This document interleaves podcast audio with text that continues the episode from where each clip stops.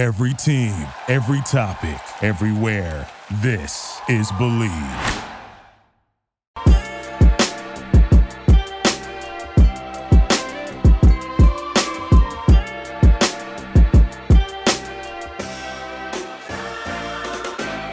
What's up, everyone, and welcome to another edition of Bleav in Falcons. I'm your host, Will McFadden. You can follow me on Twitter at Will McFadden. You can find us now on our YouTube channel. Just search Bleav in Falcons, where you will see me waving my arms like I am right now. If you're already checking us out on YouTube, thank you so much. Uh, just tap that thumbs up button if you enjoy our content. If not, leave a comment and let us know we can do better. Uh, always looking to learn. But we have a great show on deck for you guys today. I'm going to be joined by Kevin Knight, my colleague over at the Falcoholic and soon to be my co- colleague here at the Bleav Podcast Network, where the Dirty Birds and Brews podcast will be joining us. So I'm very excited to get the chance to talk to Kevin today to have him kind of on board for what should be a really exciting draft and honestly a really, really fun 2023 season. So on deck for today, we are going to be going through a mock draft uh, just drafting with our hearts. You know, we're throwing logic out the window.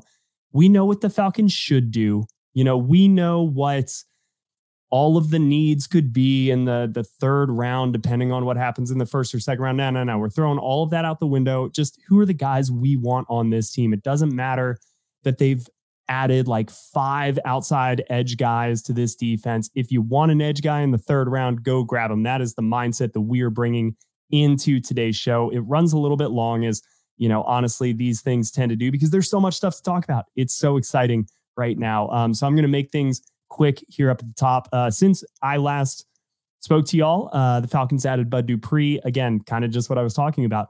They are throwing a lot at the wall to see what sticks, but I like the mix of veterans with the young guys that they have on the edge, like an Arnold Ebiketie, like an Ade Ogundeji, like a Ta'Quon Graham, D'Angelo Malone. You know, they're getting some older guys in here to also help build this thing all out. Um, so I really, really like what they've continued to do on the defense.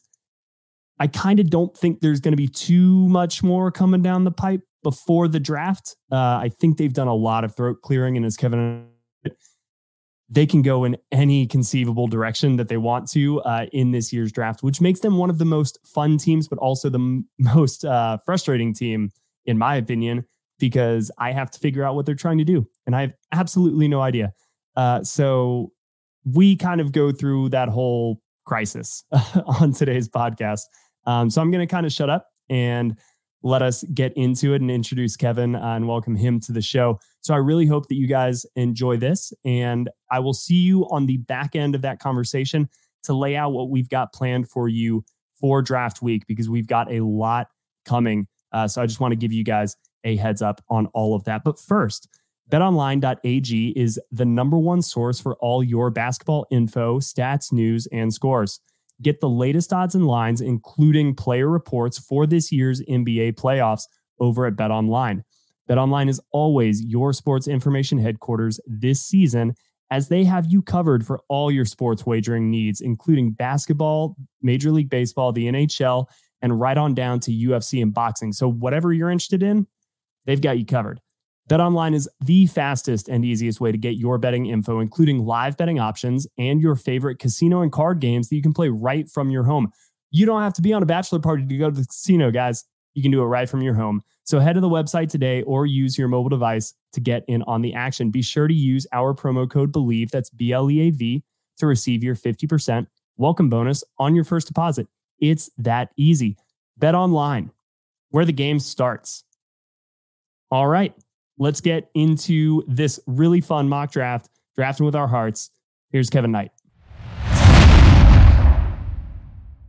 I am very excited to welcome to the show and to the Bleav Network, Kevin Knight. If you guys are, have been following the show, you guys obviously know Kevin. He's been a guest on the podcast um, a couple of times before, I believe, Kevin. But just a go-to for Falcons news, and he's now going to be a go-to listen on the network. So, Kevin, welcome to the show, and, and welcome to the uh, to the Bleav family, dude. Yeah, absolutely excited to to be here. Uh, I thought it was great to get you know more opportunities to work with you, Will. Uh, you just can't seem to escape, you know. Uh, get it, you can't get away from me. So Uh, no, I think the the we we always do a great job on shows together, and I think this will give us even more opportunities to uh, collaborate and do some crossover shows. Uh, excited to talk to Ovi at some point too, because uh, he's he's a fun guy, and yeah, yeah. Um, I think that uh, there doesn't have to be a Falcons Highlander you know show right? I think you guys you guys all want to listen to as much falcons content as possible and i think this is a great way for us to accomplish that. So uh, you can come over and, and listen to me on dirty birds and brews as well. Uh, we got several episodes a week and of course falcoholic live still going on youtube on wednesdays at 8 p.m eastern yeah, it was actually the uh, the latest episode of Falcoholic Live uh, with me and Eric Robinson that gave me the idea for today's episode. And, and Kevin, you were the one that that said it. But basically, to to run back that episode, we we went through a live mock draft, or at least when I hopped on, that is what I hopped on late. When I was on, that is what we did. Um, there's a lot of great content before that, but in the midst of that mock draft, you mentioned, you know, are you drafting with your heart or with your head? And that kind of gave me this idea, and maybe it'll be our, our first crossover episode. You know, I, I don't know what you have planned for later on in the week or or when you want me on the show or at some point or even if you do maybe maybe the highlander thing was all a bit on your part and i'm going to wake up you know with a, a, severed horse's head in my bed um, later tomorrow. So that remains to be seen but right now it's all love. Uh, the heart and the head. We're going to draft with our heart today. And so the plan is to go kind of each pick for the falcons um, in the 2023 draft and just lay out a, a player or two who most likely will be there. You know, you can maybe quibble with that to to some degree, but if it's within play and it's just a guy that we love with our whole heart and that we just maybe it doesn't make sense, you know, maybe maybe they don't need Anthony Richardson on this team. But but damn, that would just be so much fun. Go get him. Like that's what we're talking about. I don't think Anthony Richardson is on our list, so I felt safe making that the name to pick, but that's the idea. Um, so Kevin, I'm actually going to give you the honors here as the guest and and let you go first. Number eight, you're on the clock now. You can spin this a couple of different ways, and you can make the pitch that all right, Tyree Wilson in this scenario, he's dropped to eight, or Jalen Carter. If you're just don't worry about the off the field stuff, whatever. I'm going to stop saying players because I don't want to step on your on your thing. That is bad hosting. but you get the idea. Who uh, who do you draft with your heart here? Yeah, I mean, to me, I always come back to Bijan Robinson just because it's it's fun. Um, I think that he would be walking into a unique situation in Atlanta where he doesn't actually have to carry the ball 20 times. This is a situation with Tyler Allgeier, who is a very good running back. He's not good enough that you would be like, well, you just refuse to take another running back. I mean, as good as Tyler Allgeier was, it was his rookie season. He had a good year, but yes. running backs get hurt, you know, and running backs falter. Uh, things happen, and you you need 2 mm-hmm. good running backs uh, in today's NFL at least. So I think Bijan coming into Atlanta obviously gives the Falcons a different kind of runner um, than than Tyler Allgeier, who is just a yards after contact monster, uh, tremendous contact balance, can catch the ball well and that sort of thing, but not yeah. Not a dynamic athlete, right? Like not someone that's going to he does break off big runs because people can't tackle him, but he, he's not going to fly down the field and score long touchdowns. Bijan offers something very different um, and in his elusiveness, in his just overall athletic profile, and his receiving ability, which as good as Tyler Allgeier is, and I think he he proved that he's very capable in that area. Bijan, I think, is a rare receiver at running back. Um, you know, he, he didn't catch a ton of passes, but when he they they motioned him out to the slot, he ran like actual receiver routes from time to time. Yeah. I think I think his ability as a receiver lifts him into a category of running back that is pretty rare to find. I mean, I think you could look at Todd Gurley as another example of that. Um, a guy that was such a good receiver that it just bolstered his profile to such an extent that during his prime, you know, we we go back to this a lot, and then D-Led will never let us forget, right? That the Falcons took a top projected edge rusher over a running back, yeah. uh, and the they running back had the drastically both. better career. Yeah. And they did ultimately end up with both, but unfortunately, at that point, it was not uh, working out great for for either party. Um, but you know, I, I think you look at Bijan as just clearly the most talented player available. I think he's clearly the most talented offensive player in the draft. Um, mm-hmm, and I sure. think he's a receiver, like a quasi receiver. I mean, you're going to play him at running back most of the time, but he's going to get less carries than he pro- than you probably would be getting if he was just the the guy here, and I think that will lead to longer career arc for him. Um, and that's something that a lot of people complain about when you take a running back early is like, oh well, this guy's just going to be used up in four years, and then you know, I yeah. think I think if you mix him with Tyler Allgeier, let Allgeier take the late game grinder carries, uh, and keep Bijan fresh. I think it's it's a good situation for both Bijan and Allgeier, and for the Falcons, who, quite frankly, they don't care what the rest of the NFL does. Like, you know, I, I love uh, Damian Parsons DP uh, DP draft on on Twitter for the Draft Network, one of my guys. But you know, I t- was trying to. He was like, "Oh, the Falcons should take Jackson Smith-Njigba because he's the best receiver." And I was like, "Damian, like they don't use a slot receiver." And he's like, "Well, they can't just ignore slot receiver. That doesn't work." It's like, Damian, they they don't care. They yeah. don't use a slot receiver. Like less than twenty five percent of snaps. So like maybe JSN could play outside but go look at yeah, just personnel packages during Arthur yeah. Smith's tenure, and even though their offenses, the styles were totally different. Like the first year, very pass heavy; second year, very run heavy. The the usage of the guys on the field and the positions that were on the field didn't change that much. Like he likes to have tight ends on the field, fullbacks, big receiver, like the versatility, and not just a all right, we're going to go 11 personnel and we've got Harry Douglas out of the slot every single snap. You know, like that's not the type of offense that he's built to run. Yeah. So um, that's why I, I think Bijan's the better fit because look, they're going to use utilize multiple running backs. And if they need a slot receiver, you got Bijan. So you got like he could just go out and play. He's your slot receiver. There you go. Um, so yeah, I, I I think that's that's definitely the heart pick because I think it would be fun. I also think there's compelling arguments as to why taking a running back, you know, in the top ten, maybe not the most efficient use of resources, but I also think the best way to win consistently is to just take good players and just not miss. Uh, I think that's sort of an underrated aspect of drafting in general. like if you just take good players at all your just, picks and positional value be damned, you'll probably be a very, very, very good football team. But uh, get kind of lost in the weeds. I think sometimes trying to pick the most valuable position at this spot uh, and then you end up with Vic Beasley sometimes where you did take the more valuable position, but guess what? You didn't get the best player and it didn't help your team as much as it could have.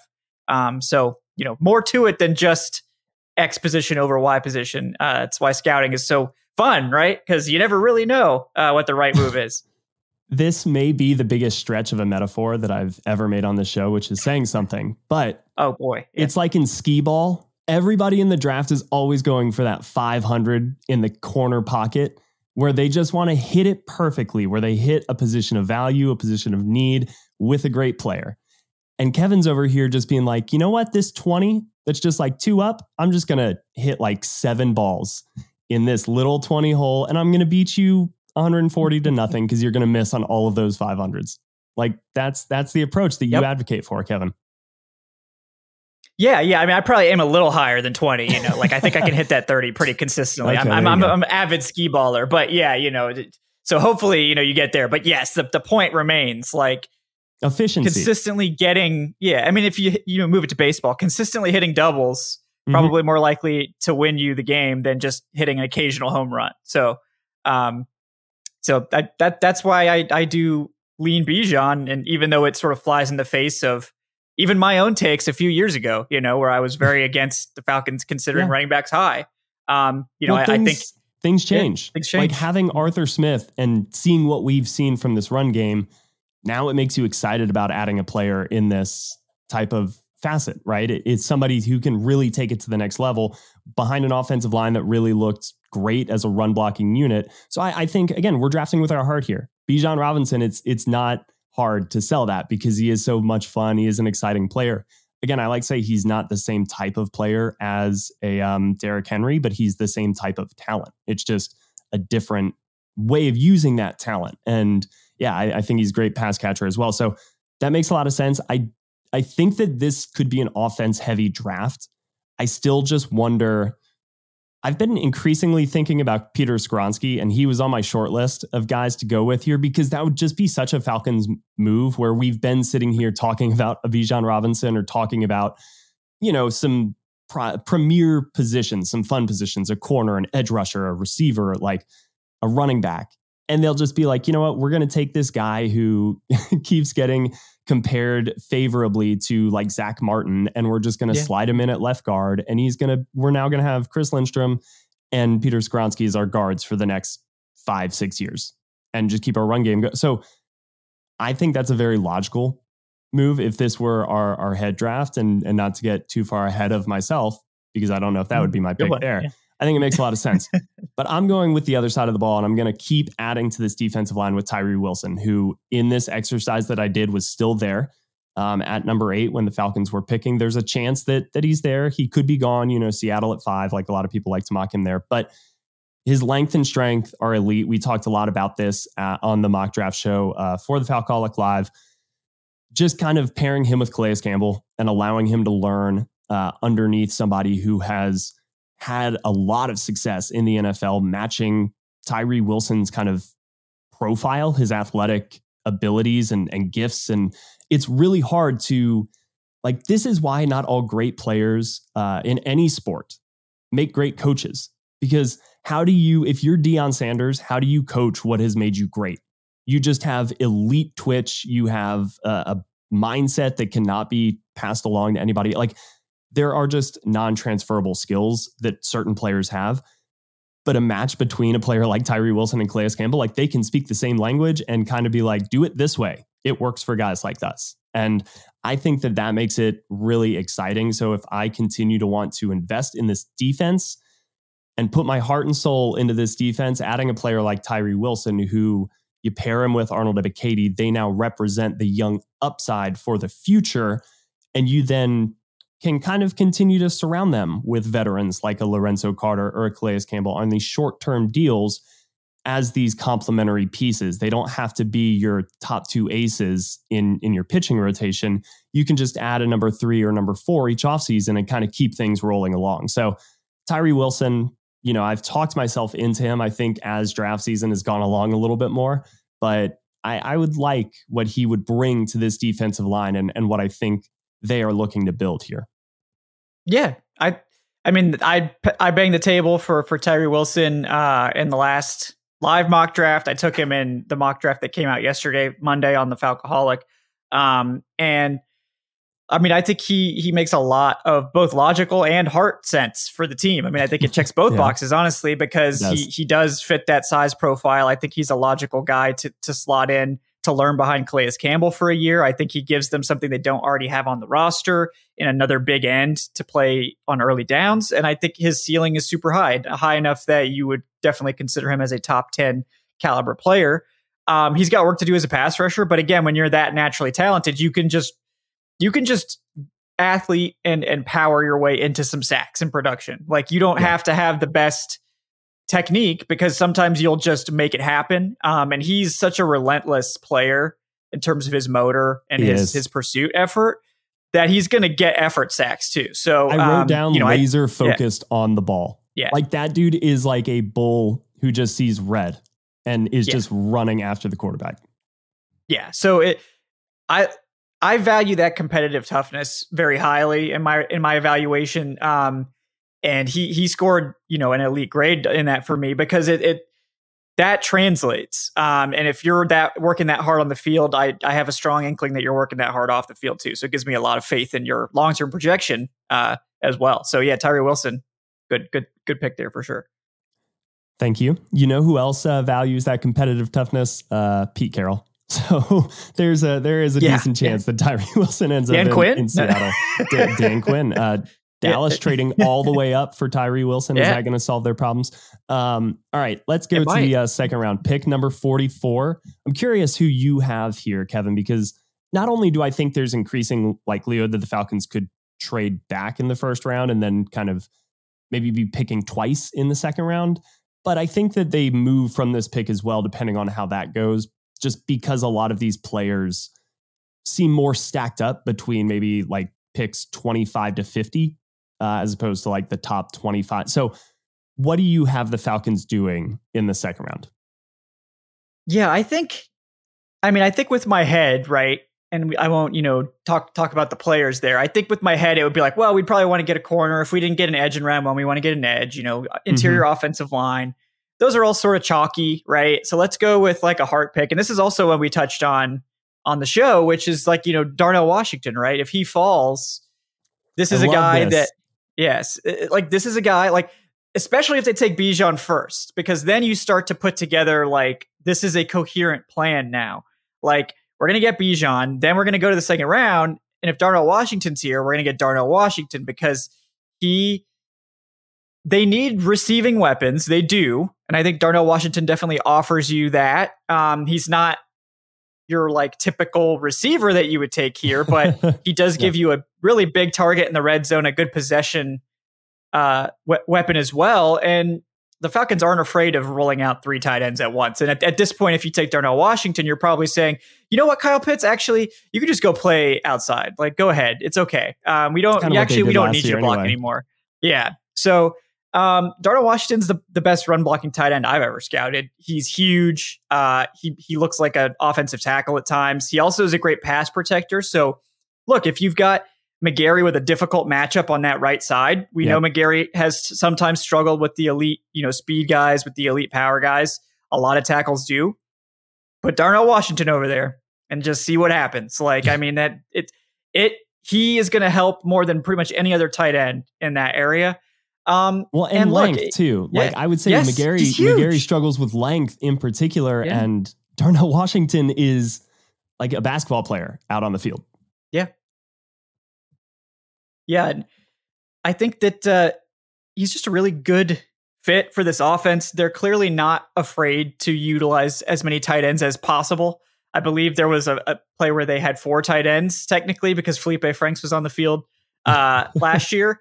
I'm not necessarily advocating for that, but um, you know they, they need it. They they love the big targets. He's a huge asset in the run game. He's a big asset as a pass blocker too. And I think this in some ways like helps your receiving corps because you're like, okay, Kyle Pitts, you can actually just go play outside. Like we don't need you to block in line anymore. We've Mhm. got Parker Hesse, we've got Darnell Washington for that. So you could just go play outside or in the slot as the big slot, you know, if you want to do that. And and you know, it, I I think it, it's it makes a lot of sense. Um, it's obviously a strange start to a draft, right? If you go running back tight end, it would. um, but look, this is a crazy talented tight end class. Darnell Washington and pretty much any other tight end class would be like a first round lock. But there's like four or five tight ends we're talking about in the first round. So yeah, these guys, some of these guys are going to fall. I think some teams are going to fall in love with the Dalton Kincaids, you know, the more receiving focused guys. The Falcons don't need that. Uh, I, I don't think we're going to be lucky enough to see Michael Mayer drop. I think he's the one I would probably consider over Washington just because he's more of that like George Kittle, who I think is going to offer you more as a both. receiver. Mhm. Yeah. Um, and who's also a good blocker, not as good as Darnell Washington, but he's he's a much more like polish ready receiver. yes, Um, but look, Darnell Washington seems like he tends to fall to this pick frequently in mocks, and it would be fun, and it would give them like, okay, we're just going to go all in on this offense um, and make it and look, weird. yeah, and they've spent all this money on the defense, so like, if they Yeah, want to go all in on the offense, then go Mhm. for it. Like that. I mean, sure, it would be nice to get another edge rusher, it'd be nice to get another corner, but we got a lot more rounds in this in this draft to touch on some of those For things. sure. And with all these signings, you don't necessarily need starters. You could get get away with projects or or rotational guys or you know more specialized players later on um, Yeah, because of all the, the adding- depth they brought in. They're just Yeah. adding talent at this point in the Yeah. draft, which is so ex- exciting. I mean, period. Going into the draft, starting from round one on, it's kind of all gravy. Like you would feel pretty solid about, I think, this roster going in today. And like I, that's that is not a position the Falcons have been in for a long time. And so it's certainly not what most seven and ten teams feel like coming in. So that's that is No. where it is all all a little bit gravy. And Darnell Washington, you mentioned all the tight ends in this class, but the Falcons are in a position, one of the unique positions because they have Kyle Pitts, because they now have Jonnu Smith, like they can take a tight end who is a little bit weird and odd and and not anything that we've kind of seen before, but is elite in like some very key areas and key areas that the Falcons would utilize as effectively as any team in this in, the NFL. So I love that pick. I think it's great, even though it is a little bit outside of the box and a little bit kind of like hat on a hat on a hat. But let's let's do it. Let's just keep on putting hats on. So you went running back in the first round. I'm going running back here as well. And in this, again, the the mock draft that I ran to kind of just see who was going to be there,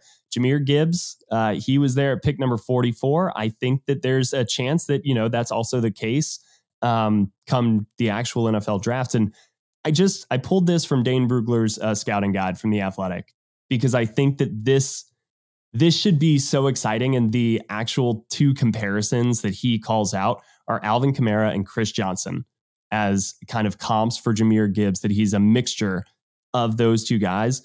He says overall, Gibbs doesn't have ideal size or run power for NFL punishment, but he is an electric athlete with the explosiveness, vision, and pass catching skills to be an exciting NFL weapon. That's kind of just what like the Falcons are missing, like that type of player. I think that's what Cordarrelle Patterson has been at times, but I don't know if you rely on him to continue always being that forevermore. And so I think bringing in somebody who again can really move around your offense because of his pass catching abilities similar to a Bijan Robinson you have that Alvin Kamara almost Christian McCaffrey like you know flexibility which is something Arthur Smith loves in his offenses and you can be in this situation where you technically have two backs on the field, but one of them is split out wide. You still have Tyler Allgeier as your hammer in the backfield. Like you can get both of these guys on the field at the same time which I think is interesting. But you can also just hand the ball off to Jahmyr Gibbs from the backfield and let him take it 65 yards to the house. Like that is something the Falcons, I think, have been missing a little bit over the last two years. Is that real explosive home run threat? Like, yes, Cordarrelle Patterson can can do it from time to time. Olamide Zaccheaus can do that from time to time, but consistently, these guys that can just take it from 50 yards out and score. I'd like to have more of them on this offense. And nobody, I think, defines that in this class, maybe more than Jahmyr Gibbs. So let's go. Like, let's just let's draft yeah. Jahmyr Gibbs. Yeah, no, I I I like Jahmyr Gibbs. I think he's a little bit underrated for the fact. I feel like people when they get past Bijan, they just forget running back until day three. They're like, okay, we didn't take Bijan, we're done. Mm-hmm. And there's reasons for that, right? Like it day two is just chock full of guys that you would want to add. Like this is the strength well, of this draft class is day two. Um, I kind of think the the like current consensus among just anybody who cares about the draft, like from for all levels of interest, is just like you either we talk about the two guys that could go in the first round at running back, or you're just like third or fourth round. Just get one in the third or fourth round. Yeah. That's all anybody says mm-hmm. anymore is like just third or fourth round. So the second round has become a wasteland where like nobody I feel like thinks about taking a running back. But Jahmyr Gibbs is a yeah. perfectly good like if you think that 8 is too high for a running back, getting Jahmyr Gibbs at 44, like that's not bad value because he's a very good player. He's just maybe not that elite. Sorry, continue, Kevin.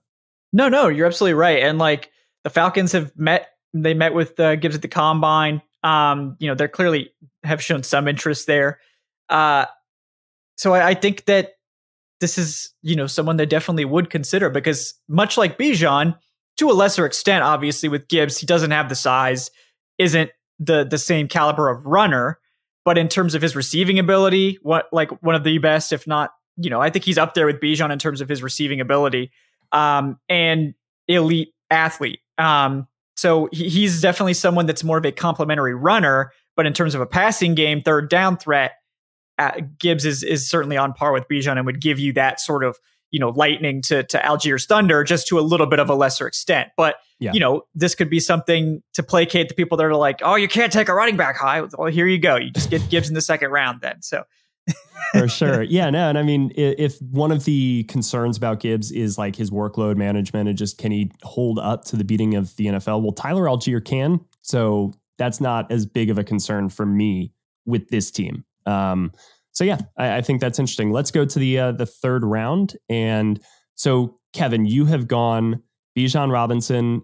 Second round was for you. Remind me. You went Darnell, Darnell Washington. Washington. Sorry, sorry. Yeah, Darnell yeah. Washington. So you've gone offense, offense. Third round. Who you got? So this one is this one's tougher because there's just so many options, but we're gonna stick with like just players I really like. Um, I would like to say Sydney Brown, the safety, but I, I, I just have a hard time thinking he'll fall here because of the thinness of this safety class. Even though he typically does fall here, like in mock drafts, um, like yeah. simulators.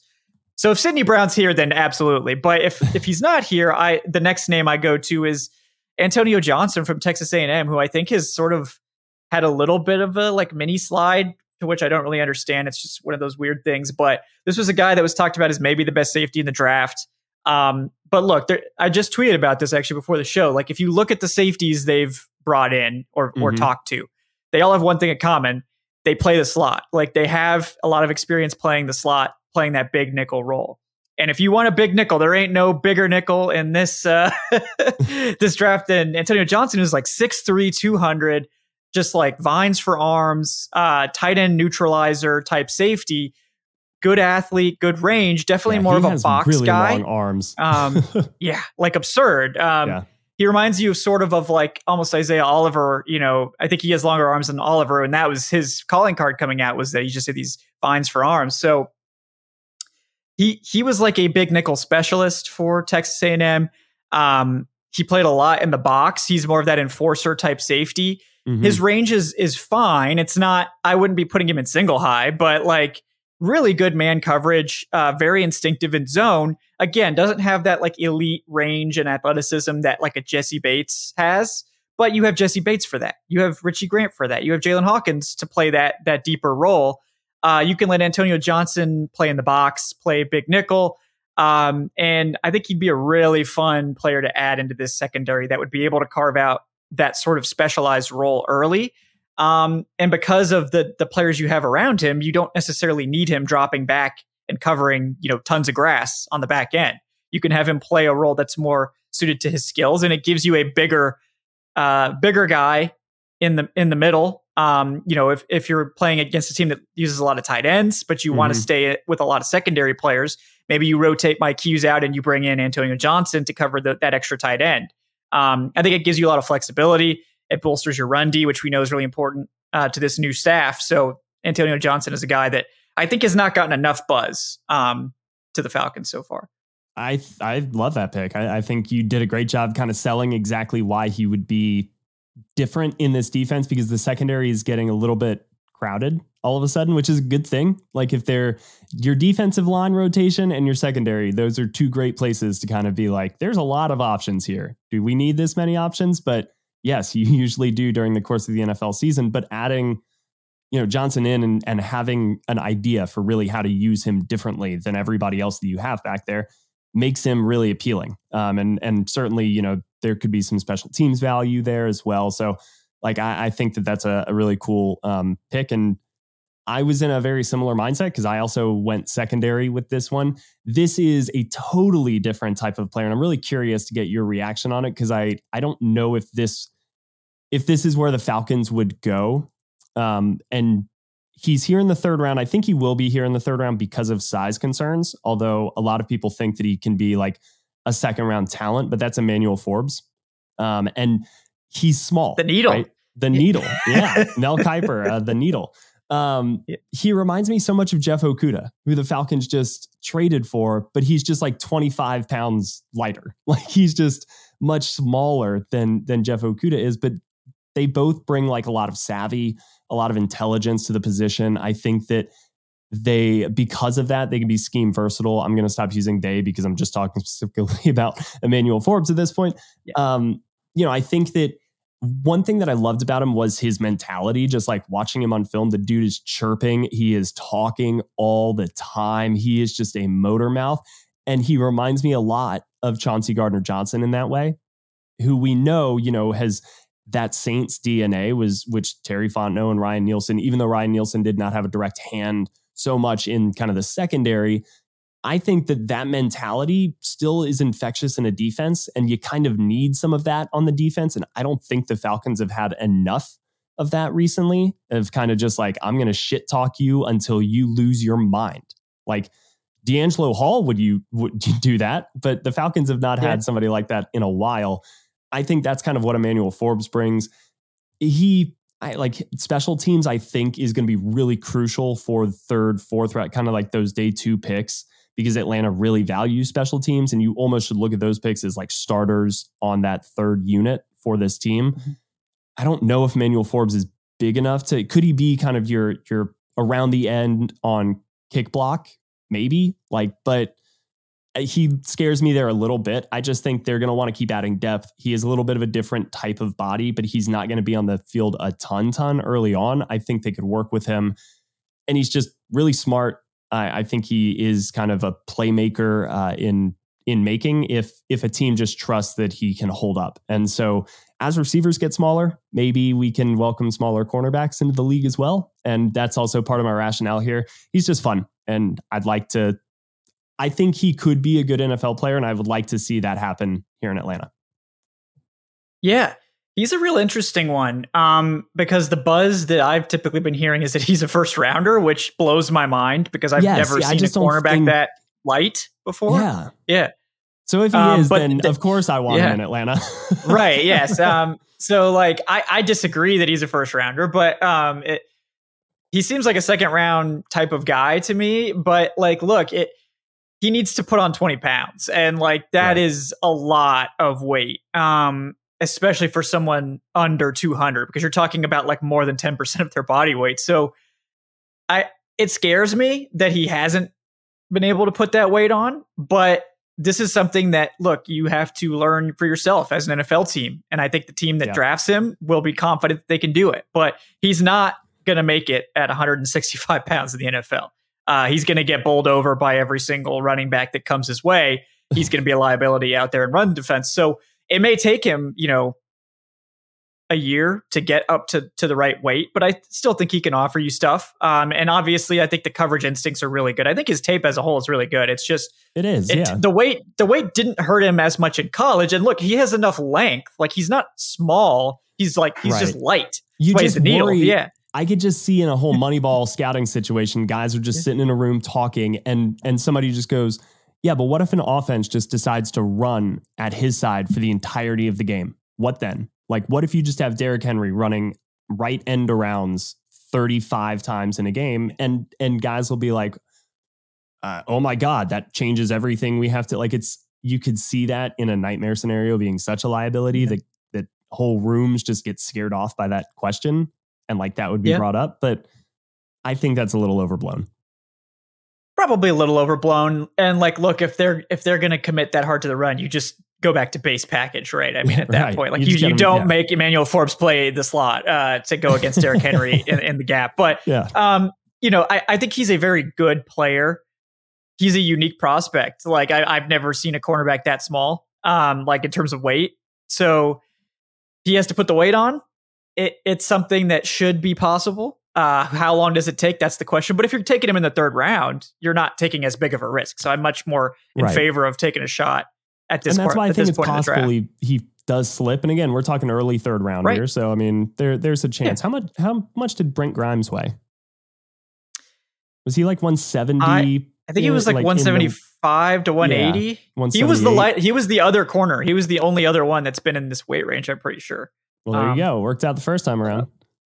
Yeah, but he's an entire. He's an incredible outlier.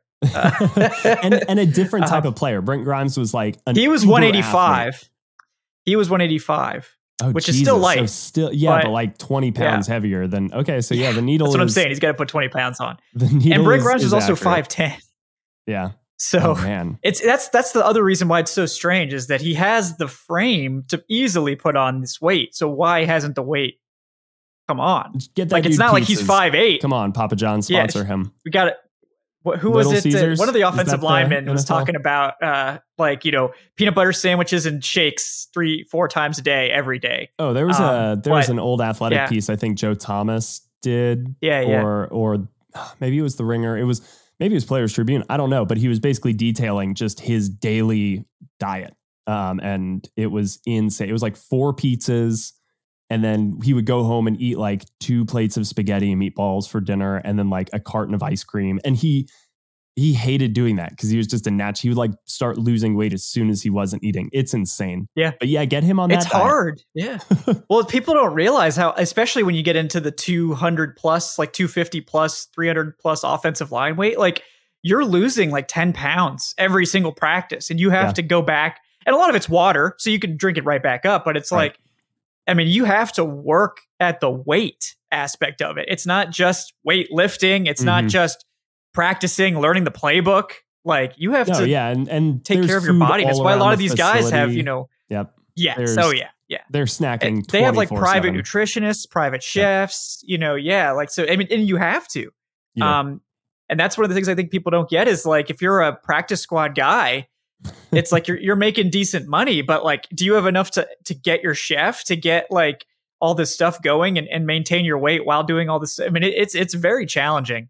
Um and it's it's it's underrated. But yeah, for you would think that Forbes would be able to put the weight on, but it it's just concerning that he hasn't. You know, you you'd think with guys, it's like if it's just like a I didn't need this in college, it's fine. They usually Yeah. do it for the combine, and he did not. So that that's a little bit concerning. But again, at the third round, it's like, well, I mean, And- the tape's really I- good. I So- think again, a team a team will know they'll do their diligence, and Exactly. there's a chance that he goes pretty early because yeah, there's a legit reason why he kind of held off on putting that weight on, but that sure we think that he can, you know, who knows. Um, all right, let's go to the fourth round. We've got four picks left, two in the fourth, two in the seventh. Um, so we'll kind of go a little bit quicker here because honestly, like. I don't know how much my heart can be into guys uh, from the fourth round. So on. invested. Yeah, Uh, day three. Let's go. Yeah. But all right, so pick number uh, one ten. Who you got, Kevin? So this probably flies in the face of what a lot of people want. Um, I think people really want the Falcons to take a receiver like on day two. And sometimes it works out. Like on the live mock, we had Cedric Tillman fall, Mm-hmm. Jonathan Mingo. Now we just had a mock draft today with Jonathan Mingo went 26 uh, to uh, Peter Schrager's mock or whatever. Uh, Jonathan Mingo went 26. So like maybe Jonathan Mingo goes in the first round. I don't know. So, but you know, Nobody knows those are- anything at this time. It's, No, nobody it's knows full crazy season. the Texans are passing on quarterback again, Will. So, you know. Yeah, they're going to take Jalen Carter I don't believe. too. I don't believe you. Yeah, I don't believe you. But um, you know, uh, I I think honestly, like pick one ten is a pretty good place to take a receiver, and you never really know how the board will fall. But there's a lot of interesting guys in that spot, and the one I always come back to is Jayden Reed. I've probably mocked him to the Falcons like four times at this point. Um, I wrote the not- draft profile for him on Yeah. SB Nation. Yep. Yeah, yeah. And he's not a wide receiver too. He's not this like high end like guy that's going to get a thousand yards. Like, but Jayden Reed can do everything. He can play outside. He can play the slot. He can take end arounds. He can line up as a running back. Um, I I heard he was in the almost up into the 200 range, like plus uh, during the season. He was carrying a lot more weight, and he he slimmed down for the combine and and the Senior Bowl. Um, so if you want him to carry that weight and be more of like a you know slot like a tough slot, you know, yards Yeah. after catch guy. He can do that too. He everything he does is so smooth. He's a great route runner, terrific hands. He's got enough athleticism to threaten deep. He's got a lot of yards after catch skill. He just checks every box. He's a perfect wide receiver three guy that can literally line up and do anything. And I think he's a great fit for the Falcons because he's an awesome run blocker. First of all, that's we know Mhm. that's the only thing they care about, right? So yeah, uh, he's competitive yes, and like and great they returner. they aren't. He is so like if if Avery Williams were to get hurt, you've got a guy back there that you can rely on, and and you know Cordarrelle Patterson obviously is going to be your main uh, kickoff returner, but he's only here for one more year, and you need two guys back there. So you got Avery, you got Jayden Reed going forward. So um, that that obviously special teams, he's going to be a demon um, as a special teams guy, and then uh, look, it, the Falcons don't feature a slot receiver. We talked about this, but I think it makes a lot of sense for them to get a guy that can play both so that Yeah. you have someone nice to put in the slot if you if you want to have a slot receiver out there, but that he's not limited to only being on the field in 11. Um, so I, I think he's a perfect fit. I love his attitude. I love the way he he crushed it at the Senior Bowl. I mean, I think he was arguably the best receiver there. Um, he does everything well. He just doesn't excel in any one area and and that usually leads to guys falling because they don't have that trump card but i think he's a perfect wide receiver 3 long term for the falcons and a good value if he if he makes it down to 110 yeah, I think that he's athletic enough. I mean, a player that he gets comped to a lot is Tyler Lockett, right? So he's that type yeah, of yeah. of kind of fun jitterbuggy, but not like a total joystick player, but also fast, but not like a true Tyreek Hill speed. Like he does a lot of everything at a high level, and he is also it is bolstered by his competitive mindset, which is something that the Falcons would really be sold on. So yeah, he's he's got some of that like Steve Smith dog in him, even though again, true to his nature, he's not the most Steve Smithy player in the world. Like he's 75% of like everything, which is really solid, especially in the fourth round. Um, so my my pick here, and you're gonna have to help me with the with the. I'm pretty sure on this pronunciation, but you know, Kevin, I think he's a, a favorite right. of yours if I remember correctly. But it's Alabama linebacker Henry To'o To'o. Yeah, I think it's yeah, I think it's either To'o To'o or Tuo Tuo, but uh, it's one of the two. But yeah, Okay. it's definitely the apostrophe. You like hold off and then you say yeah, it. To'o To'o. Because I was I was in Hawaii two years ago and I learned the apostrophe stuff. Um, I don't know if he's actually Hawaiian or if he's Polynesian or something like that. But typically the the apostrophe means you just hold off before pronouncing it a little bit. So So it's basically a comma, just you know, on just Yeah. Okay, a vertical comma, yes. I, I think it's pretty. I think that's pretty. Uh, pretty self-explanatory because that that was my first thought was Henry To'oto. All right. Um. So I, you know, Alabama linebacker. I think that this is purely a, a great special teams upside pick. Like I think he has the chance to be like that LaRoy Reynolds, who's just like a king special teams player for a long time. Um, and he is a little bit of a different type of player than what they've got at linebacker now. Like he is more of that Rashaan Evans. Hey, I'm going to be really smart. I'm going to diagnose things. I'm going to be the first to the ball and rally everybody behind me. He's a little bit smaller, but I think that you can kind of weirdly live at that now with the linebacker. Like the that second level of your defense size is not as clearly defined as it used to be. And the way that they've got some of these bigger linemen now in front of these guys, I think you can get away with a, a little bit of a smaller player like you could when you had a Deion Jones. Um, and he is that type of read, react, get to the ball uh, type of player. He's not super long, so you worry about him taking on blocks. But again, if you can keep him clean, I really like that. And then you surround him with these bigger, longer, like weird body types of players and a Kaden Elliss and a Troy Anderson. That is where he's a little bit different than those types of guys, but he also fills that type of leadership savvy. I've called defense at the highest level for Nick Saban, like that type of player in the middle. And yeah, I, I don't know who that is at the moment for Atlanta. Like I think the veterans they have are more on the edges, and I'm looking at the interior of their linebacking corps, and I, I don't know who that is. So maybe it's maybe it is Troy Anderson. Like maybe maybe he's that type of player and he's ready for that. But that's why I think he would fit with this defense. Yeah, I think I think two like two oh two oh like it, it it's sort of we've come like way too far. Like at one point he was almost like a first rounder and that was way too high. then he was like a second rounder and that was also a little high, but now it's like fourth round and it's like okay, like he he's a day 2 guy. Like he's small, he's not he's but he's very smart. Um he's he's athletic. Like he checks a lot of boxes. Um really good special teams guy. I think this is like a late day 2 type of running back or not running back, linebacker. Um, and I think he makes perfect sense for all the reasons you mentioned. I think they'll be looking for a more coverage focused linebacker um, in this draft based on what they brought in, right? They got Kaden Elliss, Mhm. who's honestly like fine in coverage. Like he's not bad at coverage. It's just not his like strong. I mean, he's a tight end coverage guy. He's not Yeah, a running back coverage but he's guy. like a rusher Um, and then a tight end yes. coverage guy. Yeah. Exactly. Um, and then you got Trey Anderson, who, like, look, Trey Anderson has elite man coverage upside. Clearly, a little bit lost in zone still, but he's had a whole offseason. Maybe he'll be more reliable there. But they don't really have that coverage focused guy, that more like weak side linebacker, um, you know, Deion Jones type, right? Yeah. Um, that's going to be your your running back guy. Um, and I think Troy Anderson has the ability to do that. I think they should play him more in man coverage. I think they were making him play all that zone when he clearly didn't know how to do it was a little bit rude, you know. Uh, but but you know, sink or swim, right? Um, Yeah. So it it's I, I think Henry two hundred two is is a great option there. Um, it, it sounds and, like you know- though, you know, that this particular mock draft that I did last night to prep for this probably should have run maybe more than one, gotten a little bit of a bigger sample size, but no, he- no, I know, think these guys think are going a little bit later than than where they could. Yeah. What about Diabate? Because I also thought Well, that about yeah, he's that's going to my be guy. there, right? Oh, Yeah. that's going to be your guy Yeah, for yeah. next. Hell yeah, let's do it. I don't know if I I don't know if I was going to do. Well, I will now. Well, we'll just transition it. I mean, I, I Okay, was thinking cool. about a couple defensive guys, but Diabate, I on uh, what uh, Monday's mock, I traded down in the second round and picked up an extra fourth from the Bears, and I took Diabate at that fourth, which was like one thirty three. But it's he's in this range for sure.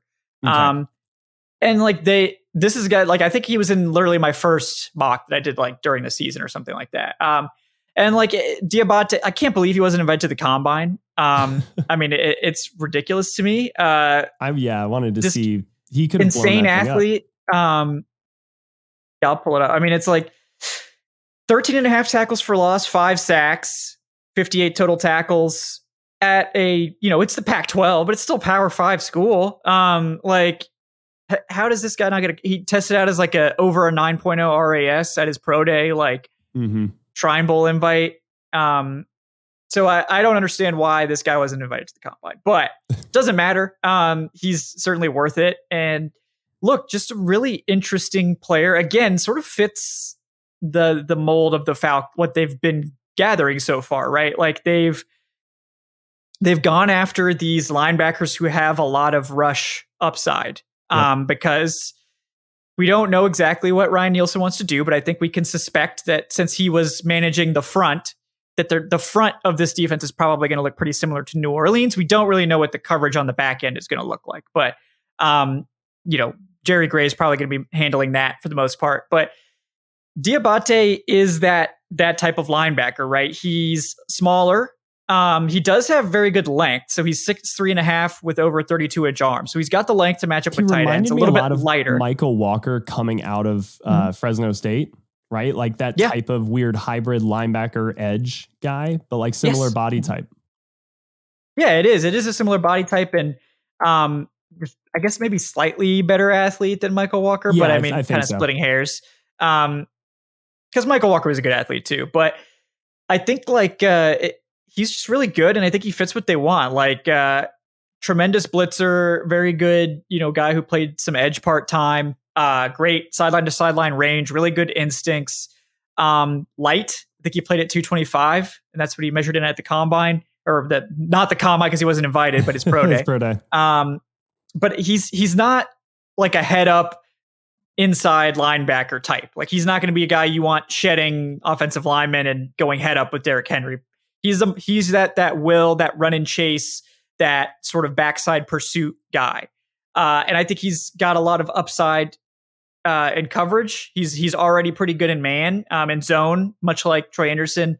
He a lot of times when they play when they would play zone coverage, he would just rush. So Mm-hmm. Um, doesn't have a lot of experience there, needs needs work there. But like I think as a special teamer, he's going to be a very very good special teamer immediately. So again, that's what I think a lot of fans underrate when you're taking these players, especially early on day three, is that they yes. need to be able to start on special teams. Um, be great on special teams. Yeah. So I, I, think he makes a lot of sense. I think he will be available in this range. Um, they met with him, I believe, at the Shrine Bowl extensively because they were coaching there. Yep. Um, I think they may have even met with him again after that. Um, but yeah, I, I, think he's he's a guy definitely people should keep an eye out. And um, look, they haven't added a lot to linebacker other than Kaden Elliss, and I think yeah. they're they're sort of leaving a spot for a draft pick at this point. Maybe if the draft pick doesn't come, it sounds like they've stayed in contact with Rashaan Evans, um, so he mm-hmm. could be someone that comes back. But I think they want to get a linebacker in this sort of range based on the ones they've visited with, and Diabate makes a lot of sense. And because linebackers and fullbacks and tight ends, these are key special teams guys on like all your special teams. Yeah. So if you can get mm-hmm. like that's why Rashaan Evans is kind of maybe on the back burner because like he can do a lot of stuff for your defense, but he's not bringing really anything special teams wise. So if you can get a young yeah, guy he play who, special teams. Yeah. who has the upside and plays special teams, like that could be a factor in their decision making here. So um, that I, I, love that. I'm I'm glad I prompted you into that because uh, yeah, yeah, he was somebody that that I was. I'm passionate about Diabate. Okay, Good. it's a sweet name too, Diabate. It is. I love it is. Um, yeah. All right, so my second fourth round pick. Uh, that was your second fourth round pick. So pick number one thirteen. Uh, I had Jonathan Mingo here, but based on the fact that now he's getting first round buzz, I'm gonna go with my apparently. Other, I'm going with yeah. my other heart pick, and this is an easy one for me because he shares my last name but it's uh, Clemson oh. offensive lineman Jordan McFadden. Um, I think that he, you know, again, I he could be going a little bit. He could be going on day two a little bit higher, maybe in the third round or late third round. But I, I think that he brings a lot of intangibles here for a, a great option on your offensive line, and that's something that I think Arthur Smith is going to value a lot. Is that just depth across the board, adding guys who in a pinch, because the Falcons were really lucky last year with their offensive line health. Like it is not very common that your offensive line kind of stays largely healthy the way that they did last year. And you've got to expect, all right, is is this knock on wood one of the years where like Jake Matthews and his incredible longevity, you know, maybe there's a, a slip up that you weren't expecting, or yeah, I'm not going to name any other names, but like you guys all know what I'm talking about, and having youth, but also somebody who has started a lot of games and was a team captain at Clemson, you know, a high level program for most of his time there. Dabo Swinney, obviously, there's connections with kind of the Falcons through Grady Jarrett. And I know that like the, the organizations, you know, they talk and, and communicate. And so that is something where I, I think that you look at him as, yeah, potentially swinging inside the guard and that there's upside there long term. But in a pinch, he's proven that he can play tackle, things like that. So you can slide him in and out as needed. And he could be a little swing depth guy. Yeah, no, I, I think like offensive tackle in general is definitely one to watch. At least a guy that has some flexibility to go out there. This is one of the position groups that they have the fewest players at. I think they're up to six now with the signing of the former Saints guy, Greenidge, I think was his name. Um. I can't remember his name, now. but yeah, Ethan Greenidge. Yeah. Um, and they they did bring back like Germain Ifedi, right? So they they have that sort of veteran immediate backup, but you're going to keep four tackles. They, they did bring Tyler Vrabel back, back as well, um, who was last year's UDFA who stuck around. Um, they you know Josh Miles, Ethan Greenidge, sort of veteran options there, and like I think that they will look in this range, especially for that sort of developmental tackle. Uh, either if they don't get the one they want, you know, they miss on McFadden or like Wanya Morris or some of the guys in this range. Um, mm-hmm I think they'll look at the UDFA class pretty heavily. Yep. Um, and speaking of UDFAs, you know, we'll, we'll get to that more in the seventh round. But there there was an interesting note from I think it was an over the cap article uh, about the UDFA situation and the Falcons' possible strategy there. So we'll we'll get to that in a minute. But I I like Jordan McFadden. It, it's sort of um, he's an interesting tackle, right? Because he's kind of short, but I don't think the length is as big of an issue. It's just sort of the no, height is really sort of non-traditional. Arms. Yeah. He's just like a yeah. which is why I think a lot of people have him moving inside a little bit is because he is a little it's shorter, more but it's weird. It's more about the arm length than the height, honestly. But it, it honestly like being six three. I mean, six two is a little small, but like it you have more leverage. a leverage advantage yeah. if you're that small. Yes, exactly, and that's that's a big thing. So. Um, if you've got the long arms, you can you can make up for the lack of height without too much trouble. But um, he's definitely a guy that, that is interesting, um, and I think they'll definitely consider that sort of developmental swing tackle type, especially in this range. All right, let's uh, move to the seventh round then quickly, and let's touch on that over the cap bit that you learned. Yeah, I think it was over the cap, um, but basically they were doing projections on how many team, how many UDFA's each team was projected to bring in based on their current roster. And as you guys know, if you've heard us talk or li- looked at my tweets, like the Falcons have the most players on their roster of any NFL team. I think they have like eighty. Um, so they have seven draft picks right now. Um, so that means they would have 87 or maybe they have 79. I don't remember. Either way, they have they're after seven draft picks, man. they're gonna yeah. they're gonna have four open spots. So over the cap was like, well, the Falcons right now, if without any other changes, they would only be able to bring in four UDFAs, but they're probably going to bring in more than that. But what they were getting at was that for a team like the Falcons, who has all these veterans in here already, they may just go after a few choice UDFAs as opposed to going for the like giant, you know, two years ago, bring in 25 UDFA approach where they just yep. bring in everyone they can.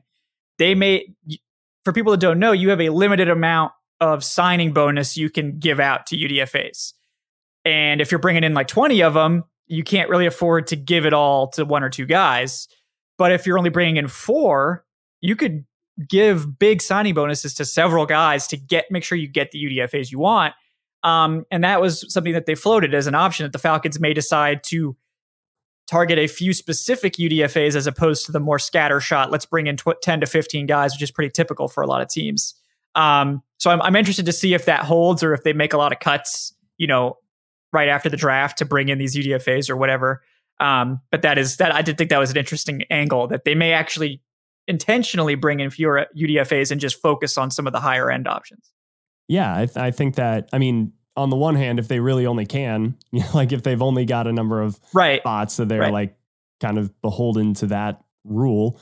Um, but on the flip side, yeah, if that makes it easier to change that approach and say, all right, let's let's go after four premier targets and we can pay them a little bit more because we don't need to dole out our our money to 12 assets we're just giving it to four yeah that makes a lot more sense we're going to just go pay for the the four best or the four that we really think like maybe that's where need comes into play a little bit more and you say all right like we need more offensive linemen let's go get the two best UDFA offensive linemen or like the best guard and the best tackle or whatever like they'll figure that out. But I, I like the approach. Um, so, all right, we've got two picks here to make in the seventh round. They're back to back picks, number 224 and 225. You want to just give me two names of, of players that you would be looking at in this area? Yeah, like I think generally in this spot, you're looking for either guys at like non premium positions that you can still get starters. Typically, that would be like punter, kicker, or fullback.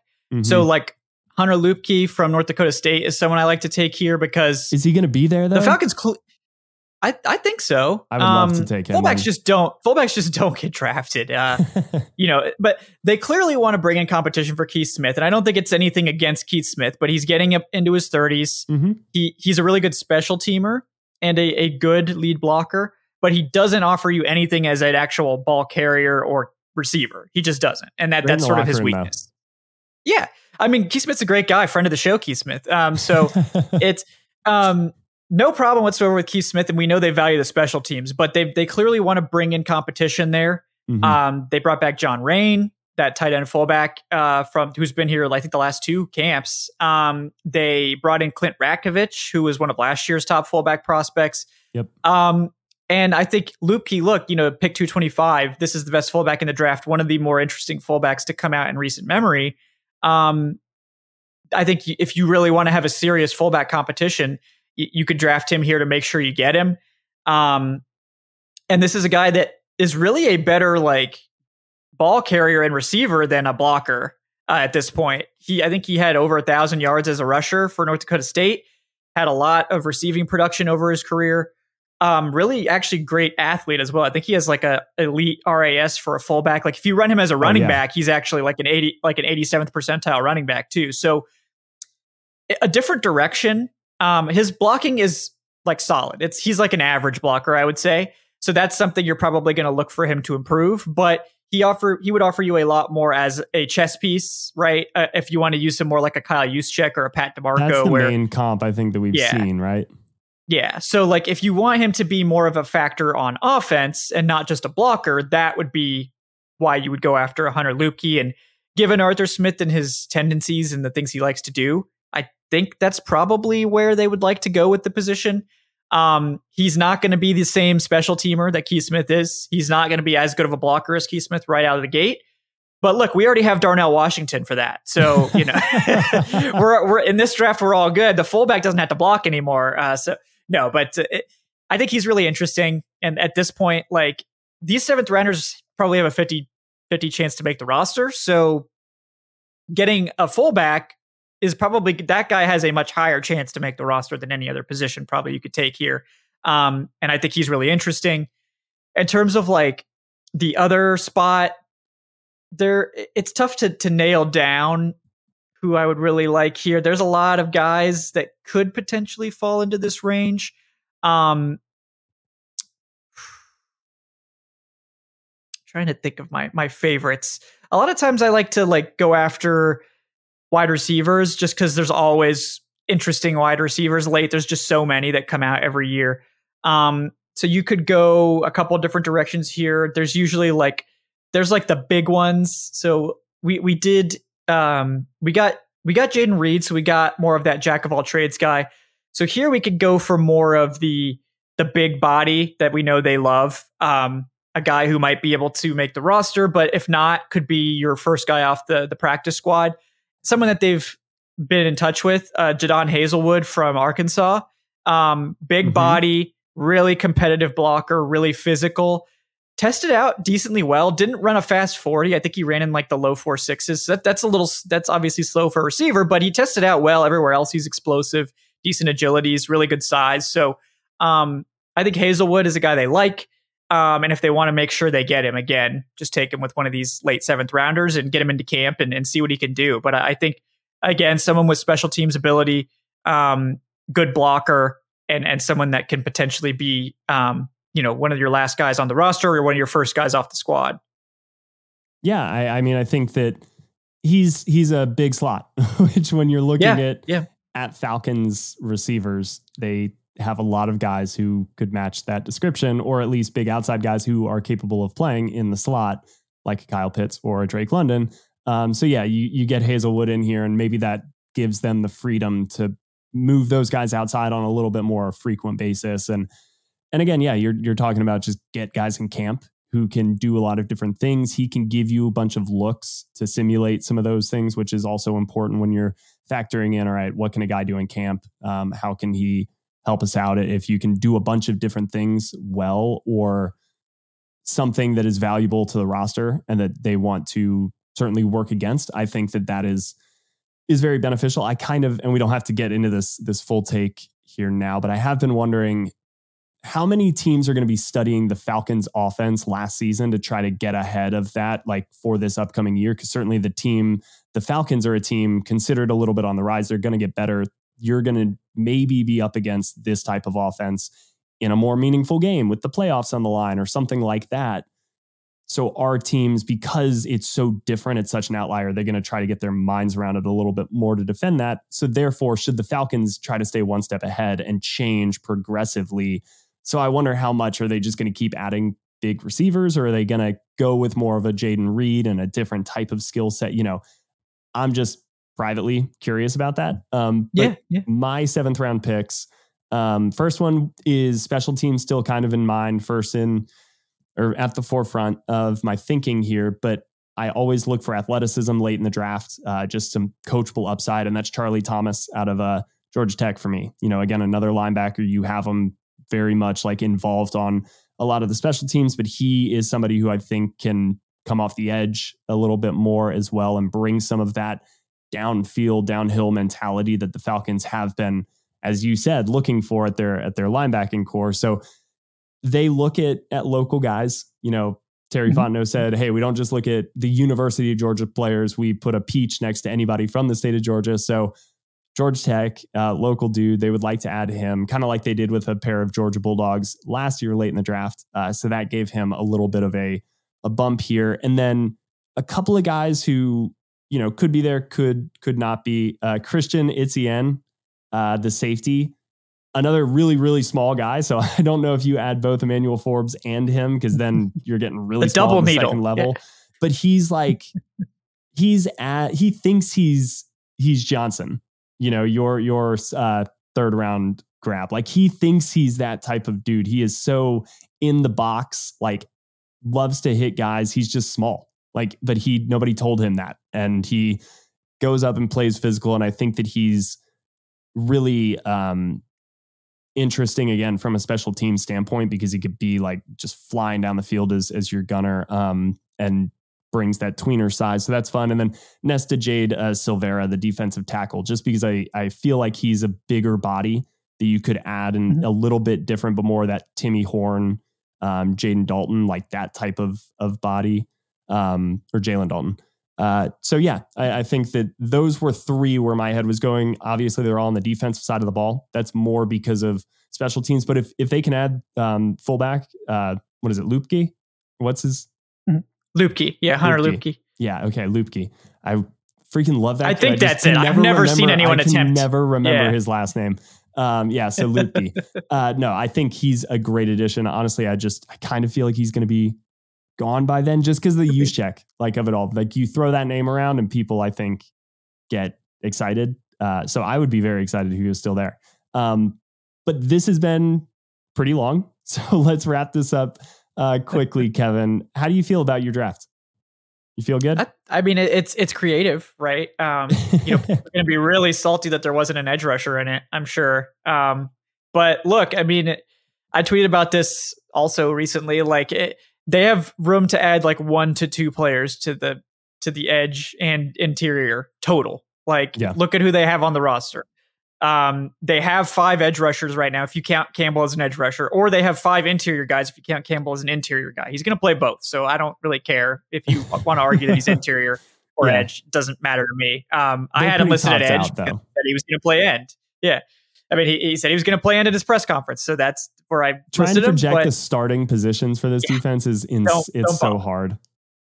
10 defensive linemen is probably the most they're going to keep because if you go to 11, you're going to go to four at some other position group. And I think that is pretty dicey for the most part, unless there's like injuries on the defensive line and you have to carry an extra guy. Like you would have to go to four linebackers or you'd have to go to four safeties. Um, and I don't think they want to do that. So I think they're going to keep 10 and they have, I think, nine guys, assuming Eddie Goldman like plays, uh, that they're probably are close or reasonably close to roster locks at this point. So, um, they could, they don't really need to add another edge. I think if there's one in an advantageous spot, like you mentioned, Tyree Wilson, um, on, on our next mock, I'm going to bring another guy into the conversation at eight. So uh, in our, you know, our next episode, a little tease for you guys. Um, but, uh, you know, I think they don't have to force it. Like if they don't have someone they love. So, um, sure. yeah, I imagine people are going to be most salty about the lack of corner or the lack of you know edge. But um, look, they've made moves at both those spots to where they don't necessarily need to force it.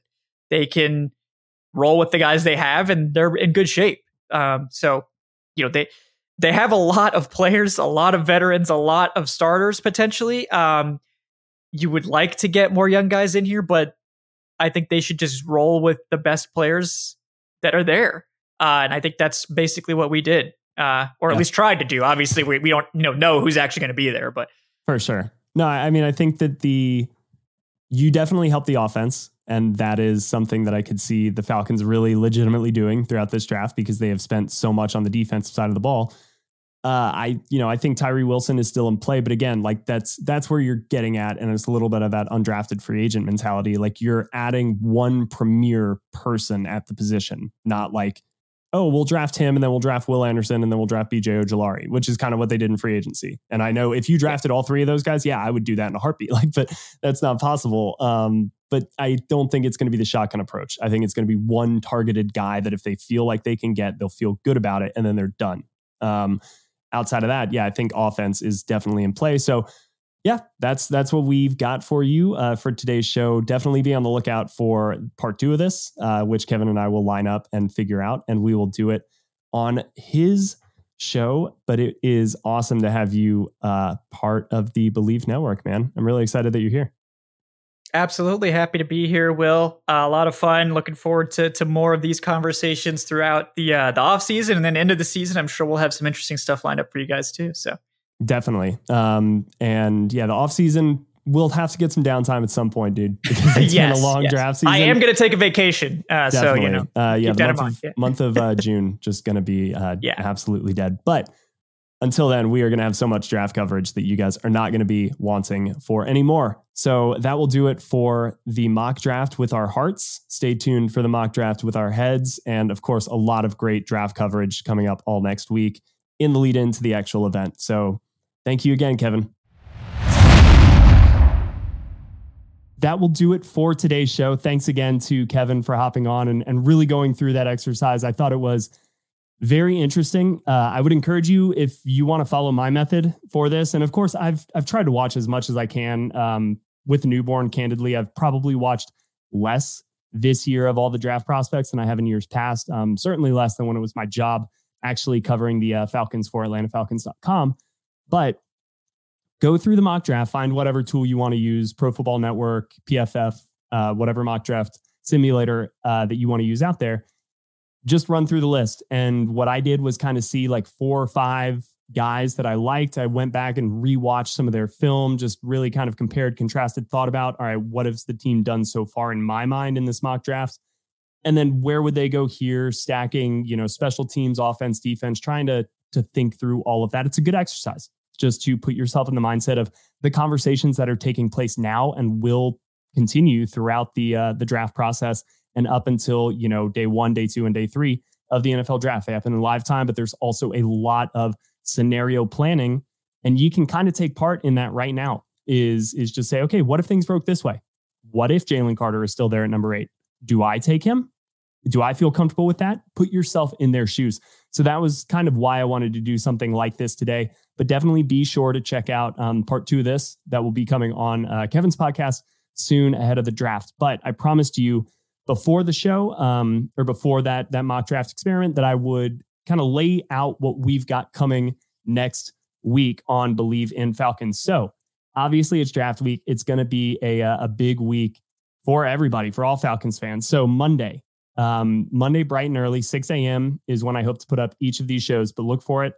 On Monday, we're going to do a little bit of a look around the division. Obviously, the Panthers, as we talk right, right now, are on the clock. So, are they going to go quarterback? Which quarterback are they going to go with? Going to kind of break uh, down all of that in kind of a little quick episode Monday morning, just looking at the Bucs, the Saints, the Panthers, and then how all of that could weigh in and, and shake things out at the end of the draft process and where the Falcons might stack up. Um, so look for that on Monday. On Tuesday, we're going to do a conversation about trades you know, I think that as we get closer and closer to the draft, I feel like it's a little bit of a possibility that Falcons could decide to, hey, number eight, we just don't feel the values here. We're going to drop back to 14, 15, 16, that range. Let's see if we can get somebody else. So it'll be a conversation about some of those players, both moving up and moving back. I, I made a, or I had a piece uh, that went up on the Falcoholic recently, kind of two hypotheticals. One, Bijan Robinson. You just heard Kevin uh, draft him in, in his Hearts draft. The other, Will Anderson. I think the Falcons would obviously have to trade up to get a player like Will Anderson. But is the talent that good? And they've covered so many of their other needs that is that a move worth making because he is so good and could put you over the top and be that one final piece on your defensive line. So Tuesday's conversation will get into that talk, moving up versus moving back, and the players who could be there if the Falcons decide to do either one.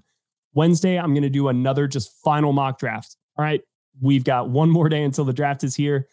Let's go through the seven rounds, and it'll be a little bit quicker uh, than today because I think it'll just be me, and I'm just going to go through my rationale for each of those uh, seven rounds. Really, just five rounds because the Falcon six rounds, five rounds um, because the Falcons don't have uh, a few day three picks. So we will make that a little bit quicker, probably around 30 minutes. Um, and again, just some of these guys who I'm looking at mostly on day two, day three, who I think would make a lot of sense for the Falcons. Thursday, bright and early draft day, day one of the NFL draft. My final prediction, uh, really quick, probably 10, 15 minute episode. Who, uh, who are the Falcons going to take at number eight? Or if they're going to move out of that, why? Uh, just explaining everything that I think having all of the information at my disposal at that point. Um, and yeah, I'll give you my final prediction on the air so that I'm on record and you guys can hold that against me for all of eternity, as I know many of you will. So look for that bright and early Thursday after the draft. Once the Falcons make their pick, I'm sure that Bleav will have a national thing. Um, I'm sure I'll join, you know, their live stream to break down my thoughts on on the Falcons pick. So be sure to check that out. I'll share all the info uh, as we get closer to the event where you can find all of it. But then I'll do a quick rapid reaction uh, just on their pick, my initial thoughts, how they fit into the team. Um, I'm sure that I'll also try to jump on the media call after they make that pick, talk to their first round pick. And then Friday, you will get a much deeper, uh, in depth kind of breakdown once I've had a chance to watch the prospect um, maybe again. I'm sure again, I'm sure I've seen uh, this player before because I've watched most potential first round picks, uh, or at least a little bit of them on film. Going to try to also get Ovi for that Thursday night full breakdown, which you'll hear bright and early Friday mon- morning. And then the weekend will be a little bit dicier. I'll, I'll, tweet out whatever the schedule will look like. I'm hoping to make it up to Flowery Branch uh, Friday evening, kind of for day two of the draft. So who knows what will come of that. Um, but then definitely look for Monday morning a more extensive recap of the entire draft. Where do the Falcons go from there? What is left for the UDFA process? All of that good stuff. So that is what we have coming down the pike next week. Thank you guys so much. If you're still listening, if you're still watching on our YouTube channel, it really means the world to me. Uh, definitely trying to get better with the video. I watch so many, ironically, YouTube videos about how to get better at YouTube um, this past weekend. So trying to grow the channel, spread the word. Uh, we definitely rely on you guys to let everybody know about Bleav in Falcons. Um, subscribe where you can, like where you can, follow where you can. That is all of the uh, promoting that I'm going to do. I'm not a big fan of promoting, even though it's definitely part of the biz uh, and you have to do it. So thank you guys so much. As always, today's show was presented by Bet Online. We will see you guys next week for the start of draft week. It is going to be a very important one for the Atlanta Falcons. Let's see if they can keep the positive momentum going. Um, but until then, everybody, take care.